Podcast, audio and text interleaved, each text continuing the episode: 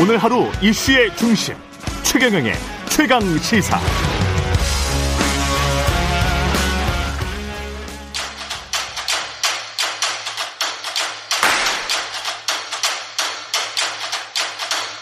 최경영의 최강 시사. 제 20대 대선 특별기획 토론. 오로지 공약. 네, 소모적인 정치 공방 지금까지만으로도 충분한 것 같습니다. 오로지 정책, 오로지 공약. 오늘부터 선거 직전까지 매주 목요일 여야 선대위 정책 분야 최고의 브레인이자 최고 책임자인 이분들 모시고 정책 공약만 집중적으로 파헤치는 대선 특별기획 토론 최강 시사가 마련했습니다. 여야 유력 대선 후보들이 내놓은 국정 운영 청사진 과연 현실성은 있는 것인지 무엇을 어떻게 하겠다는 건지 이분들과 곰곰이 따져보겠습니다. 더불어민주당 선대위의 윤우덕 정책본부장님 나오셨습니다. 안녕하십니까? 예, 반갑습니다. 예. 예.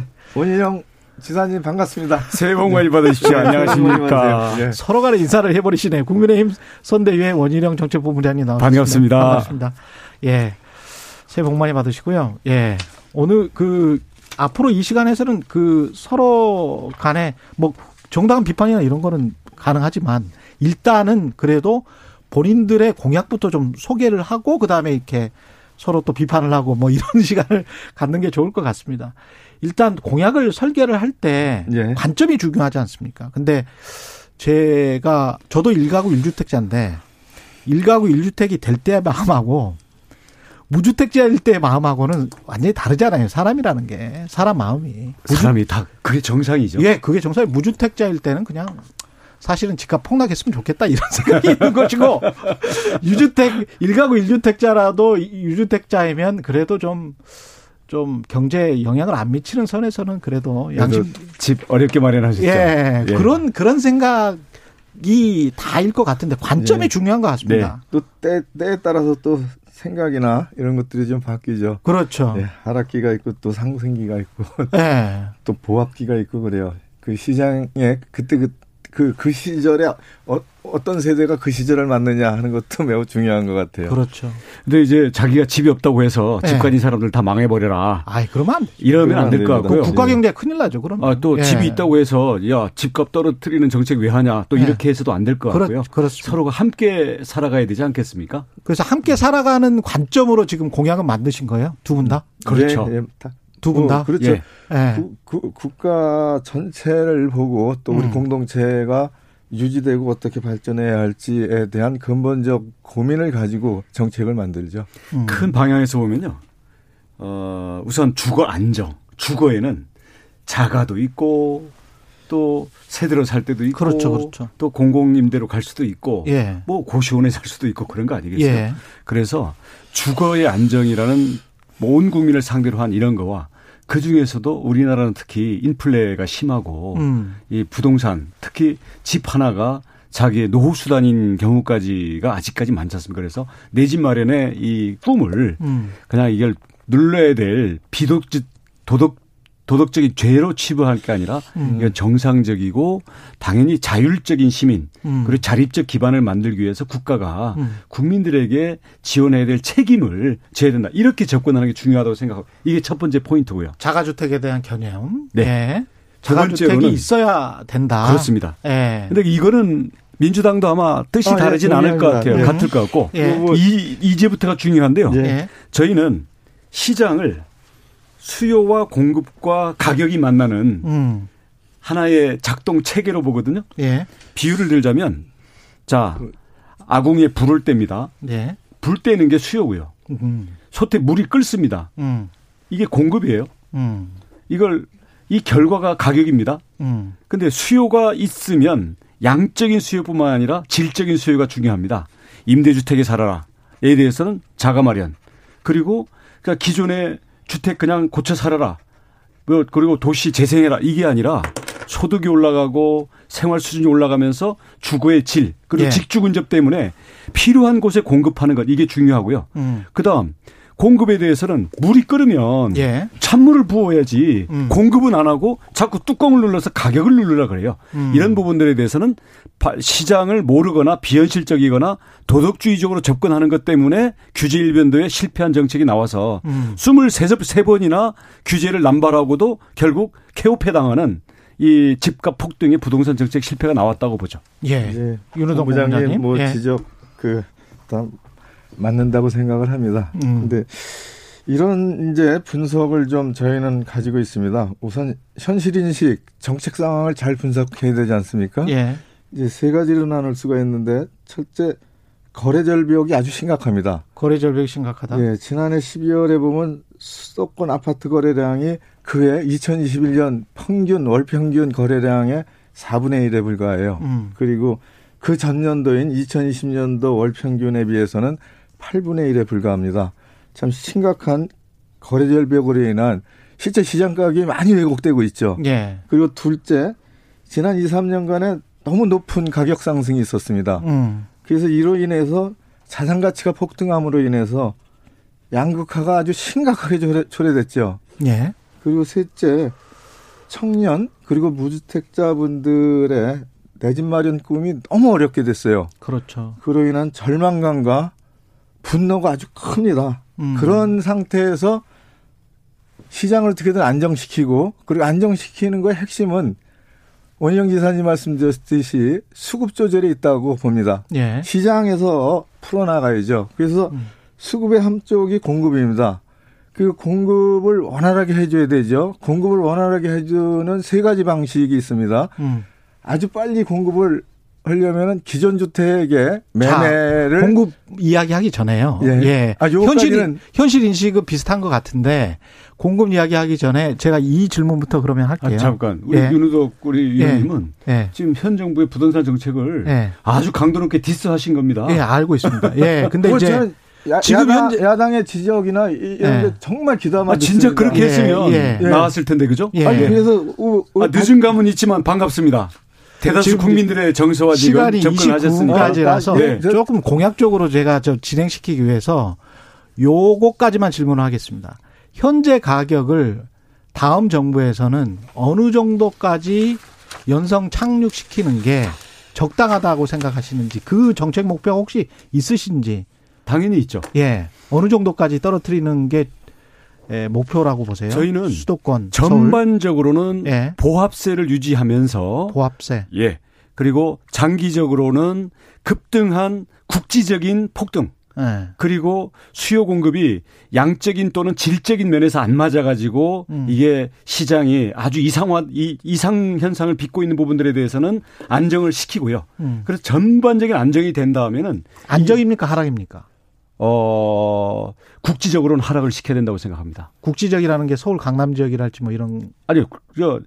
꼭 강남 지역뿐만 아니라 예. 지금 살고 싶어 하는 곳에 공급이 안 돼서 음. 이것들이 가수요까지 붙어서 폭등한 곳들은 공급을 늘리면 그 부분은 떨어지게 돼 있거든요. 예. 근데 이게 전반적인 자산 시장의 폭락을 뜻하지는 않습니다. 아. 그래서 전국적으로는 안정을 시키면서 예. 국지적으로 예. 예. 수요와 고, 이 주택 수요라는 건요. 예. 예를 들어서 전 전국에다 똑같은 신라면을 공급하는 게 아니지 않습니까? 음. 음. 내가 살고 싶은 지역에 내가 살고 싶은 그 조건을 갖춘 예. 또그 유형에 예. 그리고 이 가구 수에 따라서 다 다르기 때문에 예. 이런 부분들에서는 거의 음. 개인 맞춤형 또는 알겠습니다. 집단 맞춤형이거든요. 예. 이런 어떤 우리 부분적이고 뭐 질적인 수급까지도 봐야 된다. 알겠습니다. 그런 점에서는 부분 국지적이고 질적인 수급까지를 포함해서는 가격을 음. 부분적으로 떨어뜨려야 되고요. 전체적으로는 음. 보합세 안정을 시켜야 된다고 보고 있습니다. 부분적으로는 떨어뜨려야 된다. 예. 네. 윤호덕 본부장님. 정말 안정화라도 됐으면 참 여한이 없겠습니다. 안정화라도 너무 몰랐죠. 우선 안정화가 목표라고 생각을 하고 예. 그리고 하향 안정화라는 목표를 세울 수밖에 없죠. 그걸 음. 이제 우리 원희룡 본부장님은 정말 두리뭉실하게 말씀하셨어요. 전국적으로 부합세를 유지하면서 부분적으로 좀 하향 안정화됐으면 좋겠다 그런 말씀을 주셨는데 저는 맞다고 맞다고 생각을 합니다. 예. 그런데 결국은 이제 가격은 시장 가격으로 되돌아가야 되잖아요. 음. 왜곡된 가격인 거는 분명합니다. 지금 왜곡됐다. 예, 거래 거래 절 벽에 음. 너무 많은 유동성에 너무 낮은 금리인 상태가 2, 3년 지나 이렇게 진행되면서 만들어진 가격이기 때문에 예. 시장 기능에 의해서 조절이 된다고 봅니다. 음. 그러려면은 공급과 수요를 정상화시켜서 시장 가격으로 근접시키게 하는 게 정책의 목표가 되겠죠. 음. 그거를 수치로 하향 안정하다. 그러면은 음. 물가 상승률하고 또 비교해 비교해 봐야 되지 않습니까? 예, 예. 저희는 하향 안정화가 꼭 필요하다고 봅니다. 하향 안정화다. 예. 그리고 하향 안정화돼서 부동산 시장이 정상화된 이후에는 음. 물가 상승률만큼 정도에서 조금 더 올라가는 정도의 그 정도 올랐으면 그런 정도의 가격 상승이 그게 예. 시장 가격이 아니겠는가 그런 예. 말씀을 드립니다. 그래서 공급을 아까 말씀하시다 말았기 때문에 공급을 예. 어떻게 하겠다는 거죠? 민주당 같은 공급은 경우는. 신속하게 해야 되죠. 신속하게 예. 하는 순서대로 말씀을 드리면은 기존 주택이 시장에 제대로 나와야 됩니다. 그런데 현재는 정말 민주당이 했죠. 다주택자에 대한 양도세 중과세제를 도입을 했습니다. 제가 기재위원장으로서 그걸 방망이를 두드렸죠. 네. 지금 정책 상황에서 보면은 이것 빨리 좀 고쳐야 됩니다. 음. 솔직히 시인합니다. 그래서 우선 기존 기존 주택이 시장에 좀 빨리 나오게 음. 양주택 예. 양도세 인 아니 그 다주택자의 양도세 중과를 한시적으로 유예. 유예하는 방안이 제일 급하게 그, 급한 정책이라고 생각을 합니다. 민주당 은 1년 유예죠. 예, 예. 금년 날까지. 그리고 두 번째는 신속히 공급, 공급해야 되는데 음. 있는 주택 재개발 재건축의 규제를 좀 완화해서 거기서 원하는 주택을 더 공급하고 자기가 살고 싶은 집을 가지고 싶어 하는 거 아니에요. 그리고 거기에서 용적률 등에 대한 제한을 좀 완화해서 음. 추가적으로 주택을 더 확보하고 그런 주택들은 또 공적 기능을 갖는 주택들로 확보해야겠죠. 예. 그리고 이제 세 번째가 마지막 수단이 사실은 신규 신규 공급을 상당히 많이 공급하는 겁니다. 음. 그래서 200만 호, 250만 호, 311만 호 이렇게 음. 이 공급에 대한 계획을 크게 크게 가지고 있는 거죠. 그래서 음. 아 공급이 충분히 되겠구나라는 시장의 시그널을 분명히 줄 수 있는 거죠. 그 두 번째는 이제 수요 아닙니까? 예. 수요는 수요는 좀 이따 이야기를 하시고요. 일단 이제 또 공급으로 넘어가겠습니다. 예, 공급이 예. 국민의힘 같은 경우는 비슷한 것 같은데 좀 다릅니까? 어떻습니까? 아, 거의 같습니다. 거의 같습니다. 근데 양도세 이외에는 2년 아, 뭐 1년이냐 2년이냐 예. 그 차이고요. 뭐 예. 그건 그 기술적인 차이라고 보고요. 음. 질, 던지지 않은 질문이 음. 아닐 수 없는 질문. 아, 그렇게 잘 아시면서. 왜 안 했냐고? 아, 박원순 9년, 아, 이 정부 5년 동안, 어, 왜 거꾸로 하셨습니까? 지금 선거 때가 오니까 다 바꾸겠다고 하는 건데, 음. 그래서, 아, 이거는 손님 찾아올 때만 적당히 이제 짐 치우고 애들 그냥 사탕 주고 그냥 아니, 울지 말라고 했다가 아니, 손님 가고 나면 또 혼내는 거 아니냐? 아, 절대로 그렇지 않습니다. 손님 가고 나면 또 혼낸다. 시장 상황을 정확하게 분석을 하고 음. 시장의 수급이라는 가장 중요한 가격절 정책 기능을 이제 복원시켜야 되고 그걸 존중해야 되는 거 아닙니까? 물론 어떤 때는 정책이 앞설 때도 있고 어떤 때는 이제 시장이 앞설 때도 있죠. 이제 그렇게 해서 지금, 이야말로 부동산 가격이 너무 오른 상태에서 시장 기능을 회복하는 거 그게 제일 중요하다는 정말 정답을 말씀드리는 거예요. 그거를 뭐 이 이전에 그럼 정책을 어떻게 했느냐? 뭐 반성합니다. 그리고 그게 잘못됐다는 거 다 시인하죠. 그리고 상황에 맞는 정책을 조정해 나가는 거 그게 우리에게 필요한 거죠. 여당도 그렇고 야당도 아니, 그렇고. 9년 동안 서울시 음. 주택 공급 그리고 5년 동안 이 수도권을 비롯한 주택 공급 실패했으면 일단 정권 교체해서요. 음. 국민의힘이 이걸 어떻게 푸는지를 한번 잘 보시고 그 다음에 다시 뭐 집권 기회를 노리시는 게 어떨까 이렇게 생각합니다. 근데 그 선거에 임하는 예. 정책본부장으로서 그런 예. 말씀 하고 싶겠죠. 그렇지만 국민이 판단합니다. 예, 그러실 겁니다. 이 주택 문제에 대해서 저희도 많이 반성하고 또 새로 공급 계획이나 또 세제를 개선하겠다는 분명한 말씀을 드렸기 때문에 예, 여기서 한 가지만 예. 한 가지만 제가 질문 드릴게요. 예, 예. 모든 정책이 부작용이 있는데 이렇게 용적률을 높이고 이러면 당연히 이제 도로 공유 용지가 줄어들 테고 네. 그러면 도로 정체 상황이 굉장히 심각해질 테고 그쪽에서 많이 모여 살게 될 테니까 여러 가지 문제가 발생할 테고 게다가 이제 수도권 집중화 같은 경우는 지금도 심각한데 2천만 명이 모여 사는데 이거 뭐 계속 이쪽에 수도권에 더 많이 짓겠다고 하면 이거 더 집중화돼서 지역은 그러면 더 팽개쳐지는 거 아닌가 그런 비판도 나오고 있습니다 사실은 두 당 모두에게 예 그거는 예. 이제 주택 정책을 예 계획하고 발표할 때 참 그 같이 봐야 하는 그런 문제이죠 그래서 음. 지방의 균형 발전 문제가 또 아주 큰 정책적 과제이고 우리 국가를 제대로 발전시키기 위한 과제죠. 그래서 저희가 그 이번에 311만 호 공급 대책을 내면서도 지방은 53만 호가 배정돼 있습니다. 음. 그래서 이 숫자는 10년 통계를 보니까 비율로 봤을 때 지방에 공급을 하는 그런 적정한 규모의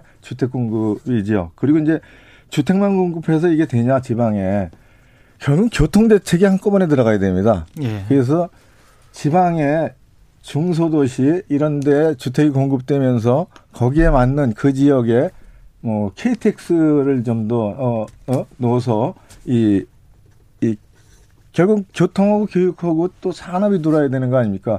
그래서 혁신도시, 기업도시 이런 것들을 같이 생각하는 그런 주택 정책을 만들고 있어요. 음. 예, 그 공급에 대한 얘기를 하고 있는데요. 예. 지금 뭐 300만 원 넘는 공급을 얘기하셨는데 지금도 지금 우리 정부가 특별히 어떤 부스터 정책을 안 쓰더라도 1년에 40만 호에서 45만 호 정도는 자연스럽게 공급이 됩니다. 네. 그렇기 때문에 5년 동안 200만 뭐원 내지는 한 230만 원 정도까지는 그렇게 그 시장 수급상 무리한 건 아니거든요. 근데 이걸 250만 원, 300만 원 갈 때는 우선 택지가 어디 있느냐라는 문제랑 예. 아그 지금 사회자께서 말씀하신 것처럼 이게 도시 기반 시설 인프라가 안 돼 있는 데서 오히려 수도권 집중 문제를 넘어서서 도시의 과밀화와 생활 여건의 정주 여건의 악화가 오지 않느냐 이런 어. 문제가 있습니다. 그렇기 때문에 이제 용적률 문제라든지 아니면 이 그 공급의 질의 문제가 있거든요. 어느 어. 위치에 그렇죠. 어떤 유형으로 그리고 과연 어떤 사람들이 구입할 수 있도록 제도를 만들어서 공급하느냐. 이게 공급의 질이라고 봅니다. 그래서 지금 뭐 250만 호다, 300만 호다 이거 갖고 싸우는 건 별 의미가 없다고 생각하고요.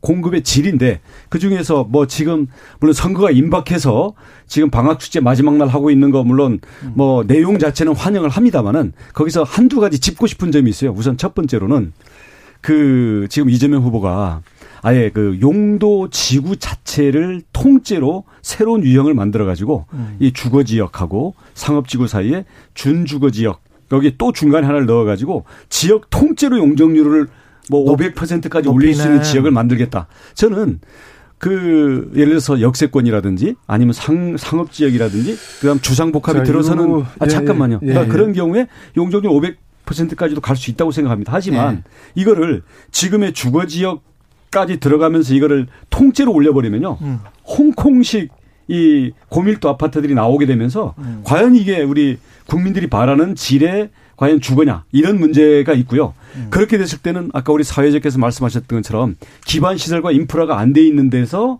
그냥 업자들이 달려 들어 가지고 밀도는 올려놓고 피해는 그 지역 주민과 지역 상권이 보게 되는 이런 문제가 있을 수 있게 됐거든요. 음. 그래서 그 일정 지역 자체를 획일적으로 전부 용도 지역 준상화하겠다.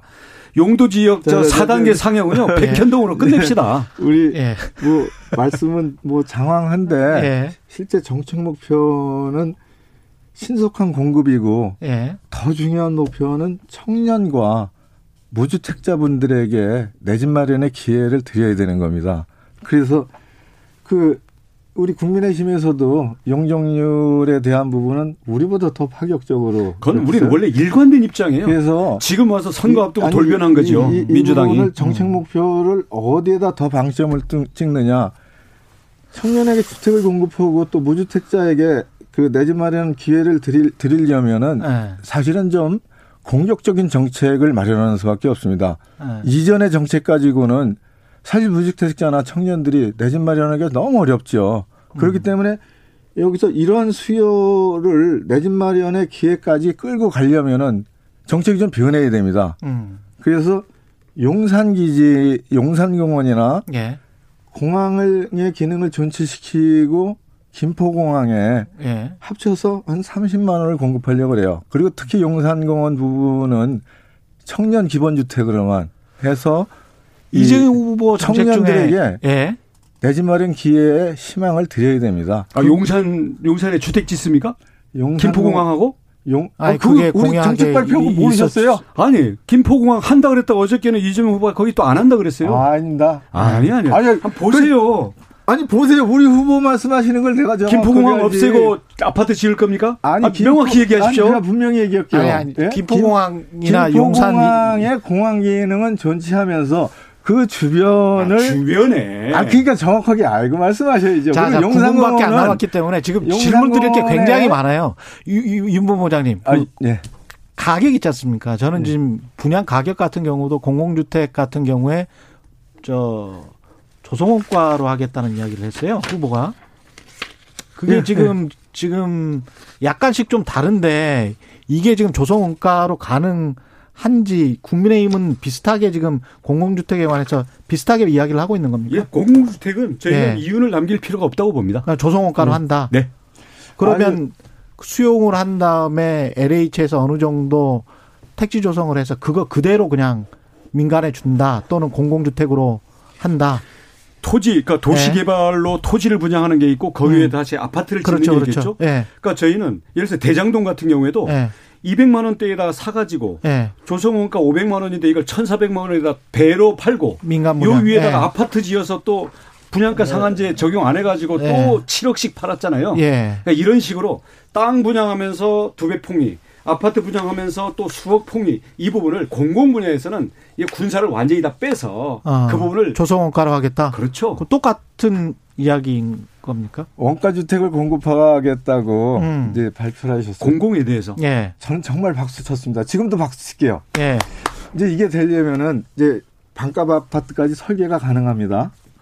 이게 공공택지를 LH죠. LH가 조성을 해가지고 공공에서 그 땅을 팔아먹을 때에 그거를 그 전에 박근혜 그 전에 원래는 조성원가로 그 공공에다 팔게 돼 있었어요. 근데 이게 박근혜 정권에 들어서서 그걸 감정 가격 기준으로 팔게 해버렸습니다. 음. 그러니까 공공에서 아파트를 분양을 하는 가격을 정해도 분양가인 토지를 토지를 가지고 공급을 하니까 이게 가격이 높아질 수밖에 없는 거죠. 왜? 감정 가격을 내려면 주변의 시세를 다 감정을 해서 거기서 평균값을 내잖아요. 예. 근데 조성원가하고는 많은 차이가 있습니다. 그래서 우선 급한 거는 이 공공에서 택지를 공급하는 기준 금액을 맞아요.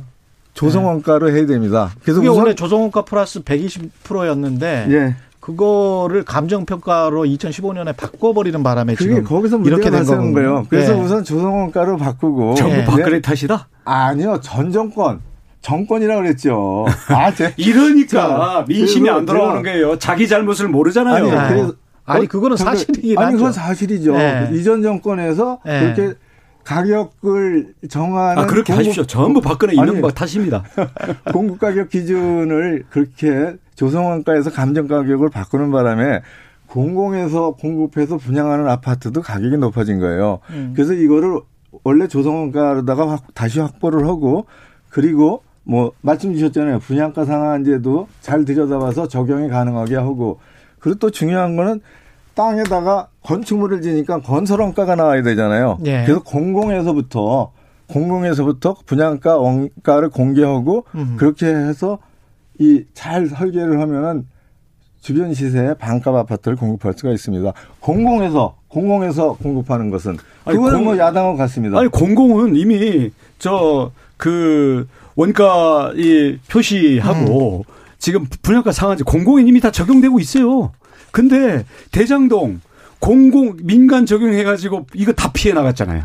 이런 아, 식으로 역시, 하면 안 되는 거예요. 선거 때니까 대장동 얘기 자꾸 하시네. 아니 예를 예. 들어서 그렇다는 거예요. 아 예, 예요. 이 지금 아파트가 폭등을 가지고 예. 이 패거리가 폭리를 취하는데 가장 앞섰던 앞장섰던 게 성남시의 아니, 대장동 아닙니까? 아니, 그 개발이 대한민국의 로또 대장동. 예. 자, 그 네. 세금과 관련해서 제가 또 약간 좀 달랐던 게 보유세 관련해서는 네.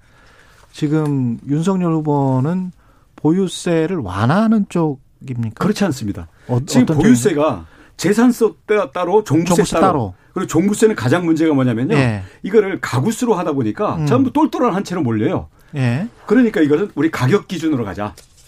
가격 기준으로 가자. 예, 시골에 뭐 그렇죠, 집뭐 그렇죠. 뭐 네. 설치 상속 받아서 시골집 있는 거 가액 기준으로 해서 세금 매기자는 거고. 그러니까 종부세하고 재산세를 통합하고. 통합하고. 네. 그렇죠. 근데 지금은 재산세가 네. 지금은 지방세고 음. 또이 종부세는 또 사람에 따라서 매기는 거지 재산에 매기는 세금이 아니거든요. 예. 이러다 보니까 체계가 달라서 그렇죠. 한 방에 합치기는 어려워요. 어. 하지만 장기적으로는 이거는 단일 보유세를 올리고 네. 대신 가액이 높은 쪽에는 선진국 순으로 우리는 세게 물리자는 거예요. 아 가액이 높은 쪽에는 예, 예. 1가구 1주택 예. 여기에 대해서 우리 내 집 마련의 국민들의 욕망 이건 기본권이라고 보고 여기에 대해서는 우선 그 가액 기준으로 할 뿐만 아니라 세금을 중과세를 낮추고 어. 그리고 이게 1인 그러니까 1가구에 관해서는 이게 아직 차익을 실현하지 않은 소득이 실현되지 않은 것에서 세금 매겨 가지고 이걸 팔아야 되는 것을 강제하는 게 아니라 과세를 이연시켜 주자. 연장시켜 주자는 거죠. 양도세 낼 때 하자. 양도세 낼 때 내지는 상속하든지 네. 이럴 때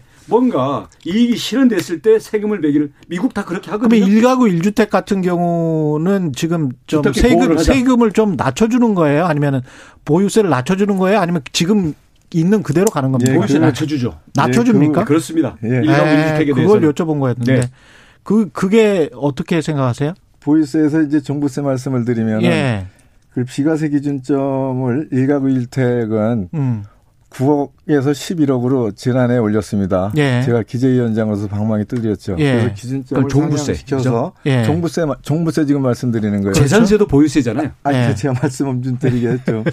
그래서 종부세는 상당 부분 이제 부담이 되시는 분들을 이제 줄, 줄였죠. 예. 그래서 1.7% 정도에 해당하시는 분들만 이제 그 종부세를 내요. 그게 거기 중에서 1가구 1주택인 부부 분, 분들이 내는 세금은 한 100만 원 이하입니다. 그런 부분들이 종부세 내시는 분들의 한 70% 정도 돼요. 예. 그래서 부담이 되시는 분들은 사실 다주택자 분들이죠. 음. 왜? 다주택자 분들에 대해서는 이제 중과세를 하게 그 예, 종부세를 개편을 했죠. 예. 그 중과세를 하다 보니까 이 다주택자 분들이 현실적으로 느끼는 이제 부담이 꽤 큽니다. 음. 그래서 이 부분은 이제 두 가지 문제로 접근을 하고 있어요.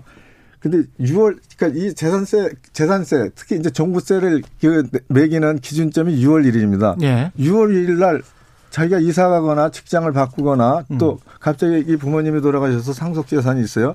그 갑자기 이주택자가 됐어. 근데 사실 투자나 투기한 건 아니지 않습니까? 음. 이렇게 해서 일시적 이주택인 상태에 억울한 경우가 있습니다. 음. 그 부분은 요번에 제가 법을 내서 완전히 좀 어떻게 해소하려고 그렇게 법을 냈고 그럼 이제 다주택자나 법인들의 세율은 사실 상당히 부담이 됩니다. 그래서 양도 그래서 양도세 중과 배제를 일시적으로 하자 다주택자들에서 테러를 테러를 열어드리자 그런 정책을 함께 가지고 가고 있는 거죠. 보유세는 제가 지금 예. 보유세를 얘기하는데 예. 잠깐만요. 그러니까 보유세에 관해서는 지금 종부세가 많이 거두는 것 같지만 지금 한 음. 6, 7조밖에 안 돼요. 예. 재산세는 100조입니다. 전국적으로. 음. 음. 근데 가장 큰 문제는 재산세와 종부세를 합쳐서 하후 상박. 진짜 우리 그 이주명 얘기하는 것처럼 억강 부약을 하려면요. 진짜 이게 가액이 높은 쪽에다 세금을 매겨야 되고 음. 우리 전 국민이 내기는 이 재산세 특히 재산세의 문제가 뭔지 아십니까? 공시가격을 2020년까지는 연평균 5%씩 오르다가 지난 2년간 연평균 19%씩 올렸어요. 음. 그래서 세율은 그대로 있고 세금도 그대로인데 실제로 내는 세금 액수는 지금 국민들한테 19%를 올려가가지고 세금 폭탄을 때리고 있거든요. 이 예. 공시가격 2020년으로 환원해야 됩니다. 음. 19% 폭등한 거. 최저임금도 야, 2년 사이에 아, 50% 올리고 예. 다음에 공시지가 예, 공시가격도 1년 사이에 19% 예. 올리고 이런 어, 세금 폭정 아니, 안 됩니다. 더불어민주당 지금 국민의힘 선대위 원희룡 정책본부장이셨고요. 더불어민주당 예. 선대위 윤우덕 정책본부장이셨습니다. 그만하겠습니다. 여기서.